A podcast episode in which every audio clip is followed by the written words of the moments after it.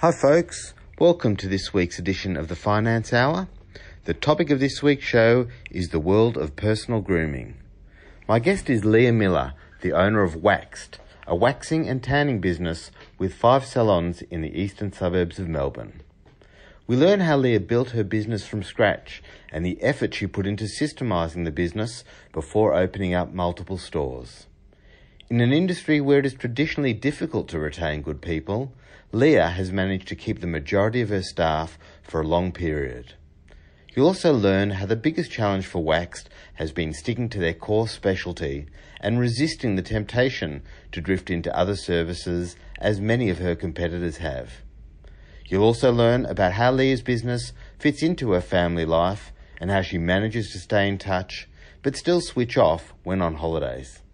Of course, I have my usual segments, Reuben's Rant, and don't forget to listen all the way to the end for Propellerhead of the Week. Enjoy the show.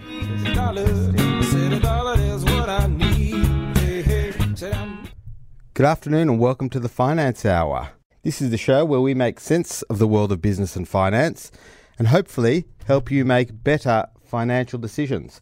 My name's Reuben Zoa. I'm financial planner and owner at Adapt Wealth Management. We're a boutique financial advice firm that work with business owners, professionals, and those planning for retirement. You can listen to our previous podcasts on iTunes. Just search the Finance Hour. Now, just a word of warning from our solicitors nothing that you can uh, hear today you should take as personal advice. You shouldn't go and open up any waxing salons as a result of what we're going to say today. Uh, but uh, if you do want to get advice, go to your accountant, go to your lawyer, financial planner, or to the your next door neighbour when he comes over for a beer. So the guest uh, on this week's show is Leah Miller. Leah is the owner and director of Waxed, a waxing and tanning studio which has grown to around five salons all around Melbourne.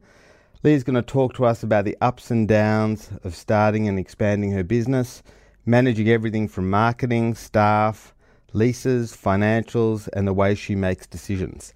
So, the topic of this week's show is the business of personal grooming.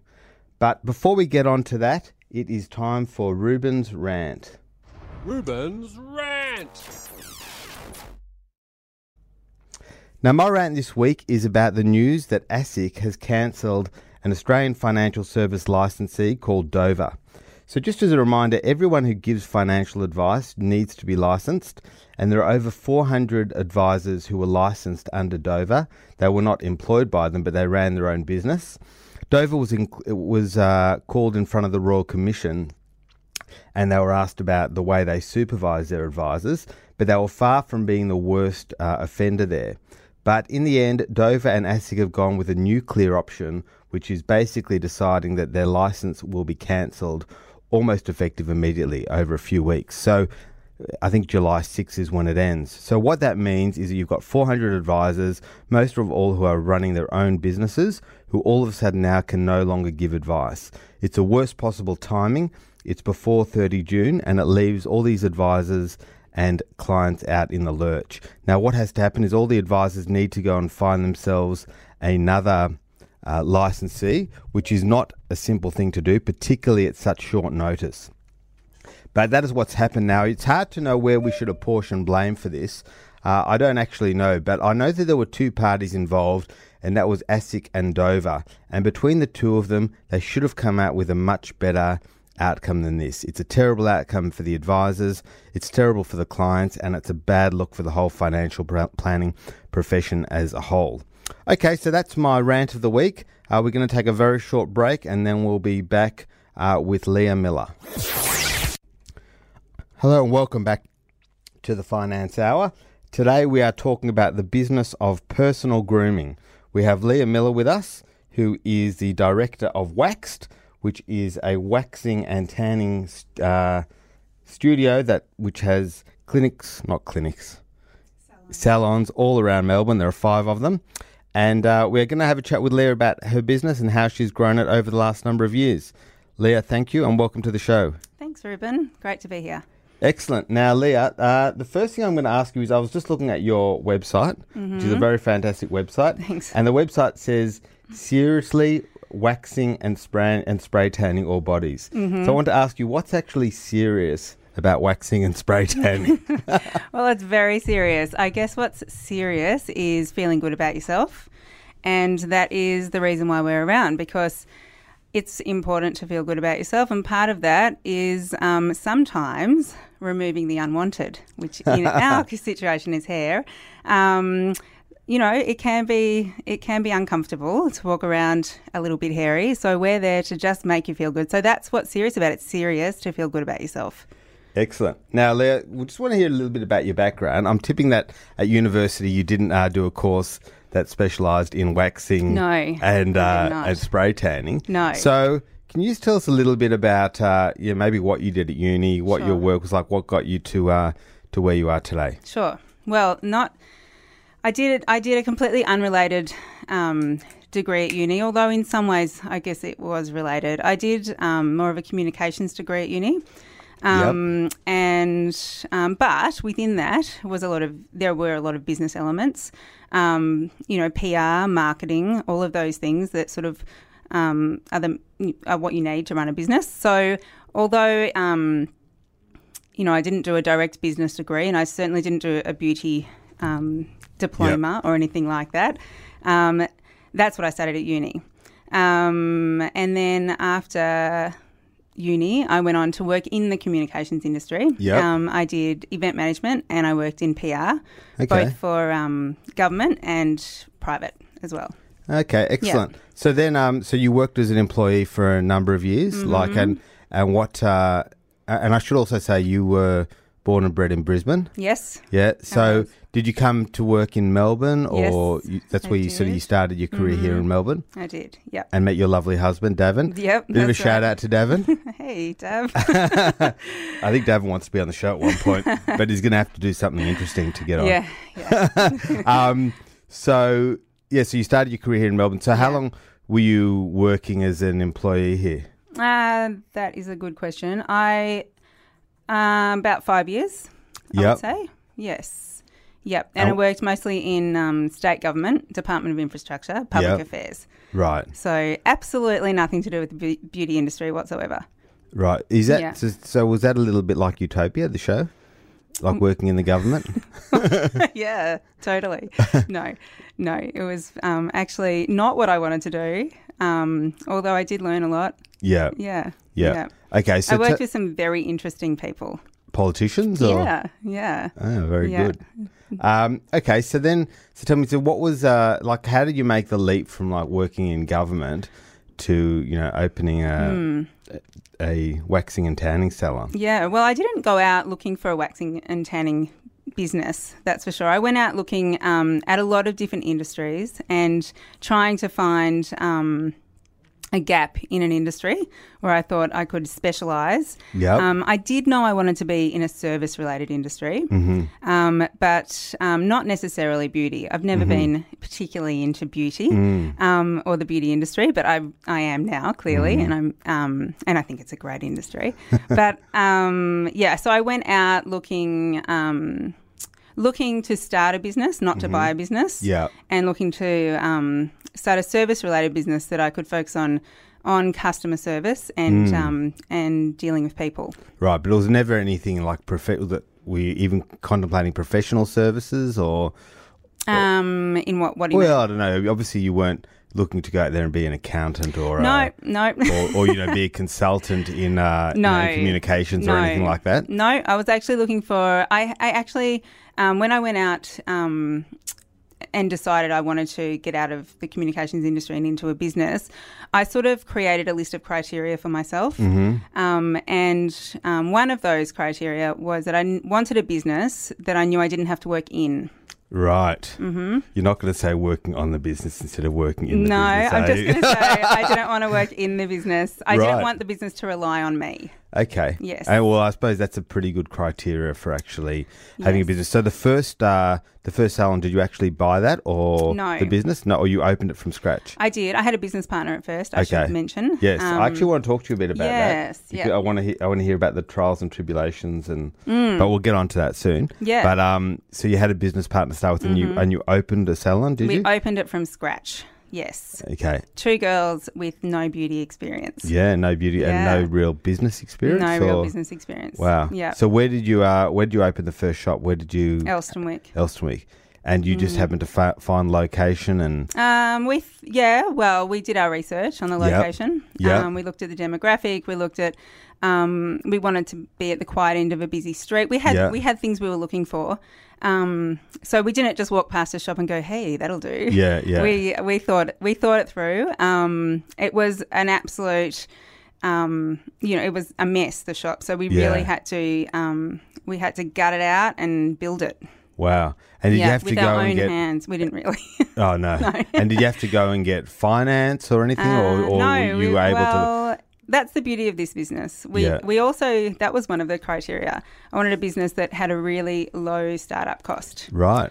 um, because I didn't. Um, I knew that. I mean, there's always risk to starting a business, Yeah. but I wanted a fairly low risk. Right. So you didn't want but I would have thought still fitting out a salon wouldn't be cheap. Um, it's not. Uh, and- I wouldn't say it's cheap, but it's not. Um, it's not crazy. It's not outrageous. No, and Yeah. also the setup of a beauty salon is fairly basic. You know, Right. it's walls and floors and sinks and really, Right. you know, And I guess you're not, Not too fancy. I suppose spray tanning or it's not like you need any real serious equipment. no, No. just a nope. You're right. Yeah, yeah. Yeah. So I suppose that would help. Yeah. Okay, so you went and got this lease. What? You, how, how long? Like how long? Did, how long was the lease that you got? Just for argument's sake, like how long did you Yeah. expect to be in this? Yeah, for? that's a, a good question. So at first we were a bit afraid, so we tried for a really um, short lease, uh, but we didn't get it. So we got uh, it's not, it wasn't too bad though. It was a three by three by three. Okay. And um and so we took all of all of that into account and thought, well, you know, we'll give it a go. And Yeah. I think that most businesses you can't. Um, you know, you need to give it at least 12 months, and you'd like to think three years before Yeah. you know whether or not it's going to be Yeah. okay. Yeah. Okay. So. Uh, and then when you started it, were you actually work? I mean, I know you said you didn't want to work in Mm. Ah, the yes. business, but were you working in it to start Yes, with? absolutely. had to, yeah. Yeah. So for the first five years, um, Five years? I think so. I think it was about five years. Um, I worked in the business. So you were actually Um, on the tools. I wasn't. No, I was never on the tools. No, no, no, no, no, no. I never. I'm not a beauty therapist. We, um, you know, we only employed really professional, experienced people. Yeah. Um, I did once try and wax my sister, but that was a disaster. So no, no, no. I Oh, never, so never actually- I never actually performed No. any of the treatments. Right. Um, I worked on reception and Oh, wow. um, took the appointments, and um, but it was really good. I couldn't have, I couldn't have continued my business without doing that because Yeah. I really learnt a lot about staff and the business and everything. Right. So, so start from scratch. Mm. You uh, you hired um, therapists to come in and do the work yeah, from the very beginning. yeah, Yeah. yeah. I remember the first interview very, very well, actually. Yeah. Yeah. Yeah. So, yeah, we we I we had one employee to begin with, Yeah. Uh, apart Yeah. from the two of you. apart from Obviously. the two of us. So how long did you? How long were you just in the one? in the one salon salon? Not long, actually. No? Um, I think only um, about fifteen or sixteen months, and Yeah. then um, and then we got our second salon in Yeah. Bentleigh. So were Yeah. you? By the time you went to start the second one, were you pretty confident that you had you you had the model worked out? Um, well, um, yeah, we definitely had the model worked out. We were still working on certain things, but we were um, we were sort of at capacity. We became very busy very quickly, which was really Yeah. good. Um, to create the second salon, we had to ensure that we had all of our policies and procedures and systems and processes in place. And so um, we created all of that over time, and that's Yeah. why it was really good to work work in the salon on reception because I could really get an understanding for what the policies and procedures and systems and processes had to be. Um, you can buy all of those things online now, all of the policies Yeah. and procedures for any different type of Yeah. industry. But it's really good to create it yourself. Um, so um, Well, that it's specifically designed for your own business. Actually, that just uh, raised an interesting question because obviously some people go into franchises, and that's where you know it's like a turnkey operation. They get that Mm. Yeah, already. Are there Yeah. uh, franchises in the Yes. in, in your industry? Mm, yeah. Yes, very much so.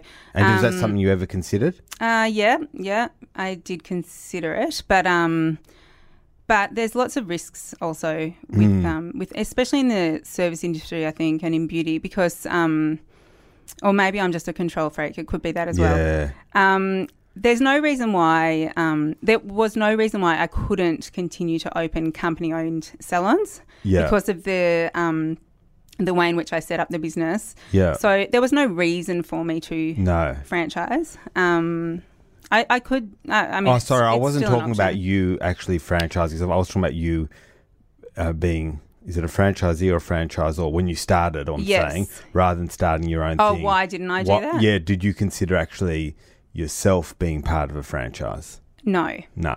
no. Okay. But there were fran- there there are Right. some franchise. Right. And and why didn't you consider that? You just didn't. You're too independent Oh minded. yeah, I didn't Yeah. think I, I, I didn't want to. I didn't really want to run by someone else's rules. I'd like Yeah. you know when you can just create it Yeah. yourself. And also, they're really you know it would have cost me a lot more when I had my first salon to buy a to franchise buy than it did to it. set up. Yeah. Yeah. Yeah. So so you set up policies and procedures. Did you have like a, a framework for how you set that up, or did you just just start with a Um, blank sheet of paper and say someone comes in? No, no, um, uh, no. We sort we did have a framework. We asked around and saw what other people were doing. So we sort of Mm. had an idea of how we wanted to write our systems and processes. But yeah, Yeah. we did actually we we did write it ourselves. Yeah, Mm. And- and, and- it took a really long time. Yeah, would it? But but Yeah. also, I mean, there's one thing writing systems and processes, and there's the other thing actually, you know, putting them into practice. And sometimes you need sort of good systems. I don't know whether it's IT systems or something to make sure it actually gets used. How do you how do you make sure that what you've written actually gets used, not not forgotten? Yeah, so we um, we actually wrote our systems and processes in different um, for different areas of the business. Yeah. So um, so we wrote one for management. We wrote one for ourselves as directors. Mm. Um, we wrote, wrote one for staff, and then we again sort of took that apart and wrote a day to day one, and so that Mm. the staff could really just focus on what they needed to at the time. They didn't have to read a three hundred page document Right. because otherwise it would Yeah. just go in one ear and out the other. Yeah, and Yeah. so that was, I guess, really good for, for when you're on board staff, like you. Exactly. Yeah, so we also we wrote an induction one as well. Yeah. yeah. So um, yeah, just so Wow. that we could ensure that everyone was on the same page all the time. Yeah. So the second uh, salon, then, so then you're moving to a point where you said until that point you were working like reception, working in Mm-hmm. the first one. Mm. So then it's a big leap, I suppose, to open one where you're not there. Although you had a partner, did you sort of split your time? Um, each? um, yeah, we we do we did we had um, specific roles that we were Mm. Um, but no, we we definitely shared. We actually shared most things, to tell you the Mm. truth. Um, so we went and we set up the salon. One of us would be on reception. We'd sort of swap and change all the time so that we were both over the whole project. Um, and then um, slowly but surely we got management in so that we could ensure that somebody was looking after Mm-hmm. After things. And um, we set up the second salon in very much the same way as the first salon. Yeah. So our staff could work across either salon and there were no surprises. Okay. Yeah. Excellent. Yeah. Okay. So uh, did you, were there any serious growing pains going from one to two? Or, you know, it's like when you have Um, kids, like yeah. going one to two is like a big leap. Yeah, That's right. Um, the IT infrastructure is, is, has always been Yeah. the biggest pain. The biggest challenge. Yeah, Yeah. definitely. Um, selling software, just trying to work out, um, yeah, how all of that was going to work, so that we could Mm. see everything from Elsternwick. Elsternwick um, remained our reception area, Mm-hmm. and so. Um, the next salon didn't have reception, so all calls Right. were taken in the Elsternwick salon. Uh, and all bookings went through there Yep. as well. Yeah, Yep, yep. exactly. And now that you've grown to, and then and then over what time? So you, over what time frame did you then grow from sort of two to five? I'm not going to go blow by blow for Hmm. No, each one of them. it might get a little bit boring. No, but but what was the sort of time frame in terms of in terms of you know just the the next the whole expansion of it? Um, so, well, it's been 13 years now, Okay, and um, yeah, and we're five salons later. right. Yep. Excellent. Yeah. Okay, so um, let's talk a little bit then about uh, managing staff. Yeah. So I imagine the sort of staff you have in that kind of business, uh, I don't know, people part time. Is it quite a, a transitory sort of staff that people come and go, or Mm. Um, we're actually pretty lucky. yeah, Um, we retain our staff really well. yeah, Um, we do that by looking after them very well. yeah. Um, uh, my staff mean a lot to me. They're they're um, they're really amazing, actually. Mm. Um, and I always make sure that I employ staff um, based on their skill, um, their personality, and and their customer service as well. yeah, Um, So yeah, the industry is definitely known for um, people coming and going and high Mm. turnover of staff. But we're pretty lucky. Um, most of my staff work, I don't know, between thirty and forty hours a week. Oh, okay. Yep. Yeah. And depending on what they want, it's very much Yeah. just what they want. Yeah. And is it a, w- w- you know, staff like that, do they require a lot of management? Do they each year need sort of, you know, performance management and all Mm-hmm. that stuff? Or do they just come in and do their job and, Well, I do. Um, I have a training program for them. So Mm-hmm. even if they've been a beauty therapist for many, many years, I will still run them through my program to make Mm-hmm. sure that they understand um, my business and Mm-hmm. how I want it to to be perceived.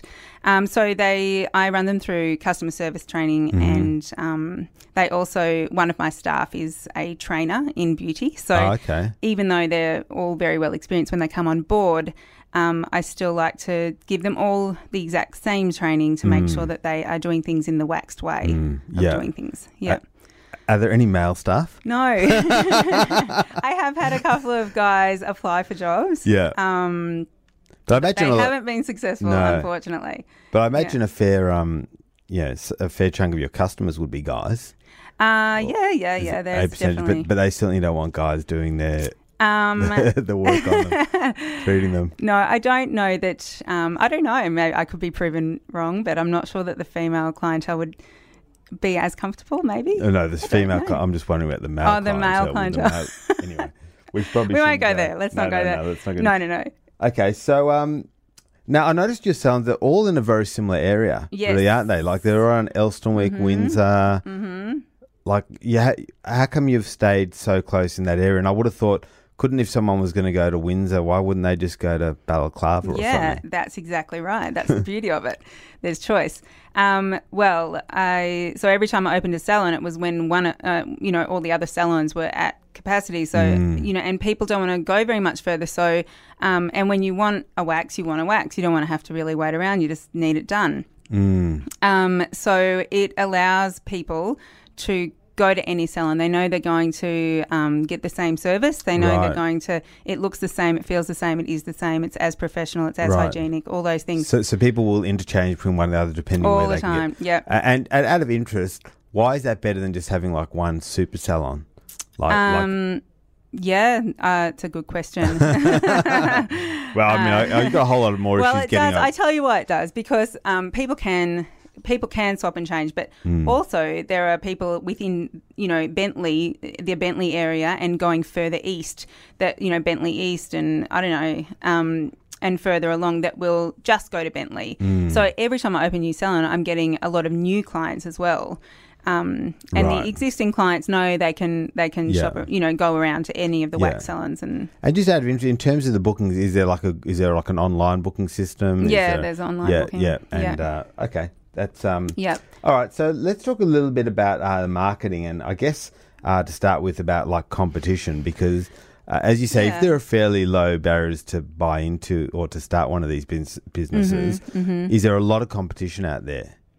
Uh, yep. Um, there is a lot of competition out there. The difference is, however, that um, I don't necessarily consider other beauty salons, as in day spas, competition. Yeah. Because they don't specialize. The reason why we decided to specialize was because um, beauty has a really, really large array of services that they offer. Yeah. And most of those services are wants and not needs, whereas waxing is a need. Mm-hmm. Yes. And so we sort of extracted the need out of beauty and um, and opened waxed. Mm-hmm. So um, because we specialize in waxing and it's one of those things you just have to do or you just Mm. want to do, um, or you just need to do, it I should say. Mm-hmm. Yeah. Um, um, I, our our competitors aren't as large as those um, other, you know, beauty salons that are providing all of the beauty treatments. There's a lot more competition, I think, with that than there is when you pull something out and you and you specialize in just it. specialize in Yeah, it. so don't get me wrong, there are still plenty of competitors out there Yeah. but um, um, I also think that our our quirky way of marketing our business mm. as you know as a salon that is just for every single body. It doesn't matter how mm-hmm. big you are or small you are or mm-hmm. hairy you are or what color your skin. Is. We don't really care. Mm, we are just mm. there to do our job and and that's it. So, So how do you give that marketing message across? Yeah, well, when we started 13 years ago, we did the local papers. Oh, okay. Um, we- might say we're happy to have fat, hairy people. No. Oh, those, uh, yeah. Well, saying- I sort of, um, we sort of do do. Um, we we are a bit like that. Yeah. We will say, you know, we will post a picture of um, a really, really um, hairy person and say clearly haven't been to wax lately. Right, right. You know, and we will use um, we will use all sorts of um, slightly inappropriate yeah. marketing techniques. Yeah. Yeah. And you do that marketing uh, mainly on social media? Now we do. Yeah. Yeah. We do um, social media marketing. We do email blasts to Yeah. our existing customer Yeah. database. Um, and yeah, we used to do the papers and we used to do um, physical mail drops into mail Yeah. boxes and all Yeah. those things. But things have just changed just so much. to do that It's- Yeah, it's crazy how much it's changed. So yeah. um, we used to do it all ourselves, but um, um, and you know, I still come up with a lot of the concept stuff, but the world of social media and um, it's like, whew, Mm. Yeah. it's out of this, out of control. Well, I was going to So I ask don't that really because know. I actually did go onto your LinkedIn profile. Oh, did you? And it was really, really uninspiring. Oh It well, like Lee I Miller, director, wax. That was basically it. I That's think it said because you I. I have never actually looked at LinkedIn. Um, So LinkedIn is not where your LinkedIn is not my out. thing. No, um, no. And my customers hang out on Instagram. Yeah, on and on Facebook, um, and Snapchat and all those other things. yeah, Um, to tell you the truth, um, I haven't really kept up with the social media marketing personally, so Yeah. I've had I've outsourced it. I've realised Yeah. my my weakness, and um, Mm. I have outsourced that because there are people that do a much better job than me. And how do you actually measure how effective that is? I think you Hmm. told me you, you. It was only a few months ago that you you outsourced that, didn't you? Yes, that is correct. Um, so I measure it. Um, well, you can measure it by how many likes you're getting and Yeah. how much um, interaction you're getting. Yeah. Um, but also, if I'm to do a special of some sort, or a you know a half price this or a thirty dollar Brazilian or whatever I might do, I um. I you you know you can pop codes on things and that therefore Mm. you can see how many people are coming in based on seeing you know from that ad rather than anything else. Yeah. Otherwise, yeah, I guess it's quite it is hard to measure, but there are there are plenty of stats you can you can pull off um, Yeah. social media. So do you track quite closely where your customers are coming from? uh, yep. Well, new customers. Yeah. Yes. Yeah. Yeah. And what they have to Yeah. fill out a form when yes. they come in or something? Yep. Yep. Yeah. Mm-hmm. And what's the most what's the most likely um, source of them coming from? Is it referral from other people or? Actually, it's a it's a really a big combination of things. Um, lots of word of mouth, which is great. Mm. Um, lots of um, walking, but you know, just walking down the street and seeing Yeah. the salons, um, and um, and some through social media and Yeah. yeah, yeah. Yeah. The problem with social media ab- um, advertising is it's not always um, as directed as you want it to be. Mm. So, you know, we're very much a local business. So you want the local people because people Mm. aren't going to travel, you know, from Yeah. too far away to, Yeah. to a beauty salon. Yeah. But on things like Facebook, you actually can target Now specific can, local yep. areas.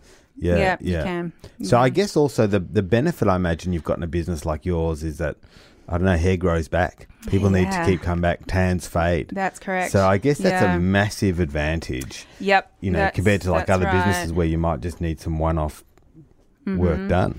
So all of our services are um, are services that you need to to Mm. rebook, which is which is really good. So now we also do lash extensions as well.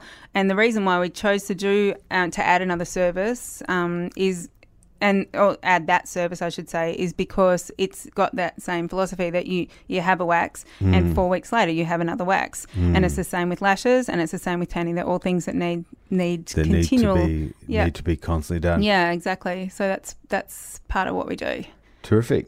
Okay, well, I want to just go back to something that we touched on before, Mm-hmm. in that you initially started uh, with a, a business partner, Yes. and then that changed at some point. yes. So, what was the, you know, what was at what point did that change? Like, was it after you already had all the salons Uh, no, going, or no. you're partway through the growth? yes, partway Yeah, through the growth. Yeah. Um, What so, was the catalyst for the change? Um, it was simply that my business partner, who I really, we had the best partnership anyone Yeah. could ever ask for. Yeah. We were very, very, very lucky, and we worked incredibly well together. Um, she just she wanted a change, Yeah. and so we had two options. One was that we sold the whole business, Mm-hmm. or one was that I bought I bought the business off her. Yeah. And was that difficult? Um, um, it wasn't difficult because um, we'd been already working together for close to ten yeah. years. Yeah. Um, so that was difficult. It was difficult not to work with her anymore, but it wasn't. The change wasn't so difficult. Uh, I Yeah. thought I was actually very lucky because our business was at a point where we were, um, where it was running quite smoothly. Pardon the pun. Mm. Yeah. but yeah. um, it yeah. So I it was a fairly easy transition. yeah. yeah. Yeah. Yeah. Okay. And you didn't have like you didn't have to get into any sort of arguments or anything. No, about, believe it or not, Wow, it was that's awesome. unbelievable. That's yeah. so good. Yeah, it Yeah, really was yeah. so good. And uh, now, just sort of being just you on your own, do, like, mm-hmm. is that? Do you find that easier in terms of just making decisions and the like that you don't have to Yeah. consult with anyone else? Is it better from that point of view? Yes, I suppose it is. Yeah. Yeah. Yeah. Well, that's what I wanted to um, wanted to speak about as well. Is that obviously being a, you know, you know the sole owner, and you know with a lot of sort of moving parts. Mm-hmm. Yes. Um, you know, there's issue is always sort of decision making, yeah. and maybe not having anyone to share that decisions with. Yeah. It sounds like you've got quite a uh, a thought through process in terms of how you manage the business and with Yeah. um, with strategies and, and, and manuals and all that kind of thing. But Mm. when it comes to making decisions, do you have any kind of sort of process that you go through as well, or is it just basically going off gut feel? Yeah. Well, um, I am a big believer in gut feelings. Yeah. Um, yeah. Um, uh, yeah. So most of it now, and I think also I know the business. Like you said, I do. I feel like I know the business very well. Um, so most of the decisions are a bit of a no-brainer, but um, and the ones that get slightly bigger, I guess, are gut feeling than the really, really, really big ones. If I'm um, hesitant in any way or a little bit unsure, then I'll um, I'll run it by some of my fellow business friends. Mm-hmm. Yeah, yeah, and that's actually interesting in terms of. Uh, you said your fellow business friends. I mean, do you have like another network, or is it just a loose network. Yeah. of people? Do you have you actually part of like a business owners I have a anything? great group that Yeah. I hang out with. Um, there's there's just five of us. Yeah. maybe there's six of us. Um, and we are a group of business owners, all in different industries. Yeah, um, all with staff though. So that was sort of our criteria for that group. You had to have staff, and you had to have um, had to have you know a small business with staff Mm-hmm. basically. Um, and so we all get together once a month, and we all talk about um, any sort of issues that have arisen within any of our businesses, and we Yeah. all try and help each other out. And so, and also in between that time, if there's anything, then we'll also have a chat. yeah. And what sort of other businesses? What kind of other industries are they in? Also in sort of Um, service type. Yeah, yep, mostly service type industries. Mm. Yes, all of them actually. Yeah. hmm Okay, so that's good. And you've also, um, like, do you get much advice externally? Like, do you lean on your Mm. accountant much, or lawyer, or anything like that? Like, is that are those important relationships, or they just do the Uh, books at the end of the day? yeah, no, I would say that um, they do the books at the end Yeah, of the day. yeah. I'm sure they would be there for me if I need If you them. needed to, but yeah. yeah, and I do like I, you know I I will call on them for advice if I really feel I need to, but um, Yeah. They're not part of my decision they're making. not part of your team. My But, but then, in terms of obviously, there's there must be a fair bit in terms of the financials and bookkeeping and Mm, I have, the, payroll I have a stuff. bookkeeper. So Yeah. one thing I should I can say is that um, I, that I think is really important in business is to realize your strengths and weaknesses. Mm. Um, and a really good way to realize that is the in within those first five years. I think Mm. so. Um, you know, you're really trying to be the jack of all trades in the, in those first five years, and I think that's when you really realize, okay, I that is um, not my strength. I, that's Mm. stressing me out, and the reason it's it's uh, it's stressing me out is because I'm not necessarily very good at it. Yeah. So I think to realize your strengths and we- strengths and weaknesses is really really important, and then eventually, once you your business is strong enough, to realize that outsourcing that will eventually Mm. um, be better, save you Mm. money, point you in the right direction, all of those sorts of things. Mm. So yes, I outsource my bookkeeping, Yeah. not my strength. Well, it's an interesting one, isn't it? Because yeah, there's two ways of looking at it. One thing is when you've got sort of weaknesses, you look at see how can I improve my skills in that. Yes, area. yeah. Or the second thing is, is do you Yeah. just you know handball it really Mhm. quickly? Yeah, and I think also, even though you outsource, it's very important to still completely understand Yes. what you're outsourcing. Yeah. Um, if you know, if I was to outsource my bookkeeping and just threw everything everything their way without actually realizing what I'm doing or looking at what I'm doing or looking first at those invoices before I'm shooting them off to her, Mm. Yeah. that would be a real problem Yeah. because you lose control. But Yeah. um, but but yes, it's um, yeah. So it's important to definitely have an understanding. Yeah. And um, but it's also important to outsource to someone because eventually it will save you time and money. Absolutely. Yeah. Yeah. Okay. So if you look at it uh, overall, well, first of all, are you like are you looking to um, start any open any new salons? I mean, this would be a fantastic advertisement for it Wouldn't here. it? Wouldn't it? Just um, um, hopefully, yeah, I hope so. I don't, you know, every year I say to myself, oh, I'm just gonna, I'm just gonna let it run. You know, I'm just gonna have a break from because it's, you know, it's a, there's a lot to opening another salon. It's Yeah, a real, sure. it's pretty huge. Um, so yeah, at the moment I'm in that phase of oh, I'm just gonna let it go. But then Yeah. every time I say that, I I I manage to open another salon or or create um a new service or or add something in some way. Yeah. So yeah, it's not the So, end. so you are It's- thinking of how over yet. you how you sort of improve things and always thinking Yeah. of how to improve things. Yeah. Yeah. yeah. Um, Yeah. And I guess yeah, it was. You know, I was just thinking about this before, but when you talk about uh, you know alter, you know alternatives and competition, Mm-hmm. um, you know, is there are there sort of any kind of threats on the horizon Mm-hmm. to what you do? I know people doing it themselves more, for example, like you know Um, buying no, the not- creams and all that stuff. Not necessarily doing it them themselves. I mean, that's always been out there, always. Yeah. Um, but yeah, look, there are other like la- there's laser, which Yeah. is um, another hair removal technique, um, and there'll be people that will do laser, and there'll be people that won't do laser. You know, Mm. it's like any anything really. But yeah, there are, there are always always um, threats to the service. Mm. Uh, yeah, laser would definitely be the biggest threat, I suppose, to waxing. 'cause but it hasn't permanent. actually. You know, it's been around for quite a while yeah. and it hasn't actually affected my business Mm. as yet. So it may, and and um, you know, I'll see. I'll see Mm. when it gets to a point, or if it gets to a point.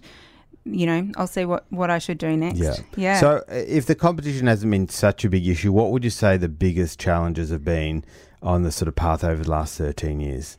What's been the Yeah. hardest thing? Um. Yep, that's a good question. um, the hardest thing has been um, uh, sticking to our core values, which is making sure that we stick to our specialties. Really, it is tempting to um, to sort of drift away from that. Um, but realizing that um, it's okay just to stick to your guns, be really good at what you do, and keep doing it rather than thinking that you're missing out on something by not offering something. yeah. Um, a lot of there were a couple of other um, waxing specialist places that began around the same time we did.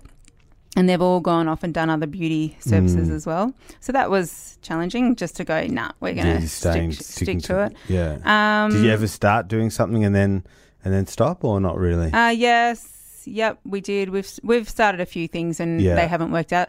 Absolutely, like Yeah. everyone, you know, it, it would be really, um, it would be strange if you started a business and didn't have a few hiccups Mm. along the way. I think like when you try something and it doesn't Mm. necessarily work out, but you certainly learn from it, and um, and yeah, sometimes less is more. Mm. Yeah. Okay. Well, let's talk a little bit then about uh, how you uh, you fit the business into your life in general, Mm. because obviously you've got a couple of uh, young kids. Well, they're not so young anymore. No, not anymore. You should But give a shout out to the year nine yeah. boys and girls, Hi, hi guys. um, particularly to Strockers. Strockers is the biggest fan of this show. Oh, show. really? Yeah. yeah All right then. yeah. But we'll say hello to Gil and Tari as well. yeah. Um, Hey Taz. but yeah, so obviously, well, doing this for 13 years, I mean, your Mm. kids are now age, what, 14 and And 10 11. 11? 11? Yeah, nearly 12. Right. Yep. So you actually started this when they were really, really small. Yeah. So Tari actually um, turned one on the first day that I opened my salon. Oh, really? Yeah. The, so we opened the door and she turned one on that very same day. So um, yeah, I had my kids have been um, in my salons all their life. Oh, really? In fact, they literally were almost living in the salon. That like I had a cot there, and uh, they, they were just part of it the whole time. So that's um, it's definitely been challenging. But in saying that, um, I do believe that um, when you're a busy person, you are that there's great things that come with it. You're more productive. Um, your mind is always on, so you're always thinking. You're moving forward. That's how I roll. I think Yeah, being yeah, busy is yeah. how I how I Yeah. thrive. Yeah. But going back to what you were saying at the very start, which Mm. is about wanting to, you know, not have to work in the business. Yeah. Um, but were in the early days, were there like 12, 18 hour days? Like, was it ever that, that Uh, or did you have a reasonable balance from the start? No, I did not. I don't think I had a regular balance from the start. I think I worked, um, you know, in the salon throughout through the day, and then at night I'd be on my computer, you know, putting together whatever I needed to do, spreadsheets or yeah. Whatever was happening. Um, yeah, so that was really. I think I've forgotten a little bit about all that. Yeah. It- it's a little bit of a blur, I think. But yes, I definitely, you know, we worked our butts off for the first five years, Mm-hmm. most definitely. But it brought us to a great place because Mm. um, now I feel like I have an incredibly flexible work situation. Um, it helps also that I love what I do. Mm. Yeah. Um, so it doesn't seem like I'm working yeah. necessarily. Yeah. But um, work life balance is um, um, is what you make of it. You've got Mm. to you've got to make your business, and that was again one of my criteria right Mm. from the beginning. You have to make your business. Um, work to how you want it. You've got to work hard, you do, Mm, but you've also got to realize that you've got to have a life. yeah. So, um, so I do, um, I do think that it's that you can do that. I do. You just have to Yeah. set it up. You just got to set it up to, to work for you. yeah. And you don't have trouble sort of when you go out on holidays and things like that. Are you, No, you don't have to be like super connected to everything. Well, so I um I am as far from a micromanager as you can get. Yeah. So I have real I really do have faith in my staff and um and I do believe that I have a really good um, good relationship with my staff and um and they're they're happy at work and they work really hard and they want they want to succeed. And so um, knowing that and all the systems and processes I've put in place, going on holidays is okay. Yeah. Yeah. Don't get me wrong, it is still on my mind. You know, work is always on on my mind and Mm. making sure that everything's everything's running smoothly. But I have remote access to everything, Yeah. and um, so it's doable. So if it's uh, so so tell me if it's running sort of well by itself to a large extent. Yeah. How do you spend your time then? Do you just float I just around like between sit the on the different? deck and drink, you know. Is it mainly putting out fires or is Um, it? Yeah, um, it's mainly a lot of HR. Yeah. Yep. Um, lots of, um, uh, you know, interviewing, training. Mm. Um, uh, yeah. Um, um, I still, you know, I'm dealing with also the marketing still. I do, I still um, am in control of everything. So even just coordinating all the external people takes a lot of time. Mm. Yeah. Absolutely. Yeah. And scheduling, lots of scheduling. What as well. scheduling? staff and Yeah. um, making sure that the salon is Mm. running at a back-to-back kind of Yeah. appointment schedule. Just uh, just on that, one of the last questions I want to ask you is, is how has technology sort of helped the way you run things? How has it changed things over the last thirteen years? Oh, has it's it made been a big impact? it's yeah, it's great. Well, online bookings, for example, Yeah. um, is fantastic. We have about um, forty-three percent of our clients book online. Yeah. And which is amazing because it's allowed me to have that centralized reception area that and just means um, less less staffing requirements. less staff exactly and a more control yeah, i can control the reception a Mm. lot better you know they're taking calls for five salons so um, online bookings has been amazing um, and just for me to have remote access so i can work from anywhere from home whatever you know those sorts of technological Mm. That- that's been advancements has been excellent Right. But yeah at the end of the day, what and in terms of the actual, I don't know, waxing The technology and, and Um, spray tan, like has that changed? no, significantly? not really no, No, no. it hasn't no Yeah. So you you're not you you are in uh, you're not really subject to potential threats from technology in your sort of game, really. I don't think so. Well, that is No. the beauty of waxing. You can't do it online. Yeah, that's right. okay. Yeah. Uh, well, we're going to take a quick break, uh, and then I'm going to come back for the uh, your three top tips for uh, starting and scaling a business. All right. Welcome back to the Finance Hour. Leah, it's now time for the three top tips. So I would like your uh, three top tips for starting and scaling a small business. Okay. Um, so I'll tip number one I'll I'll use as starting a business with a business partner. And I would say um, that it's very, very important to make sure that you're um, you've got the same vision um, and that you've got um, skills that work well together. I know this is actually three tips for the one tip, but um, and also um, make sure right from um, the very beginning that you have a very transparent agreement so that you completely understand each other.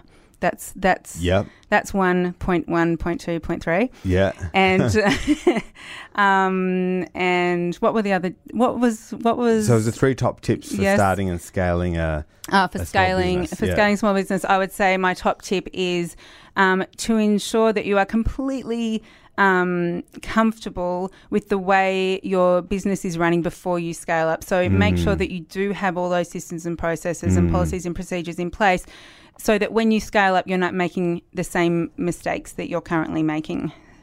Excellent. Yes. And number three.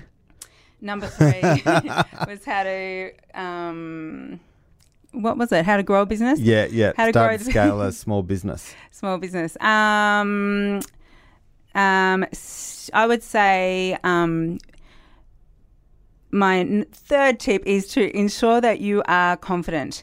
And um, even if you have to fake it till you make it, make sure you're confident and ensure that you um, are, are valuing, um, highly valuing your business so that people do the same, so that they think, yep, absolutely have to go there. Okay, terrific, Leah. Thank you very much for your time today.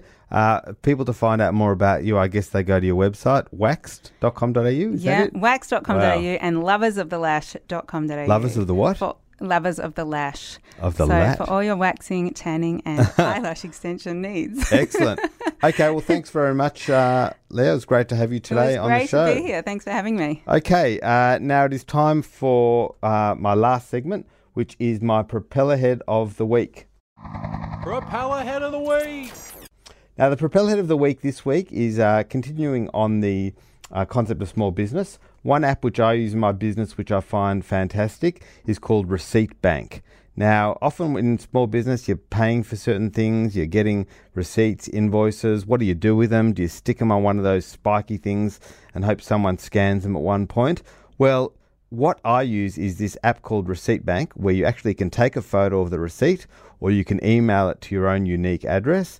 What they do then is they obviously scan it, uh, store it, and they'll even code it up for your bookkeeping. I use Xero, so it'll recognize if I sent my accounting bill, it'll recognize that that's an accountant, it'll put the right code in, the right GST, and then I submit it to my software. And then on my Xero software, and I'm sure it works for MYOB as well, uh, it'll store that uh, along with the entry.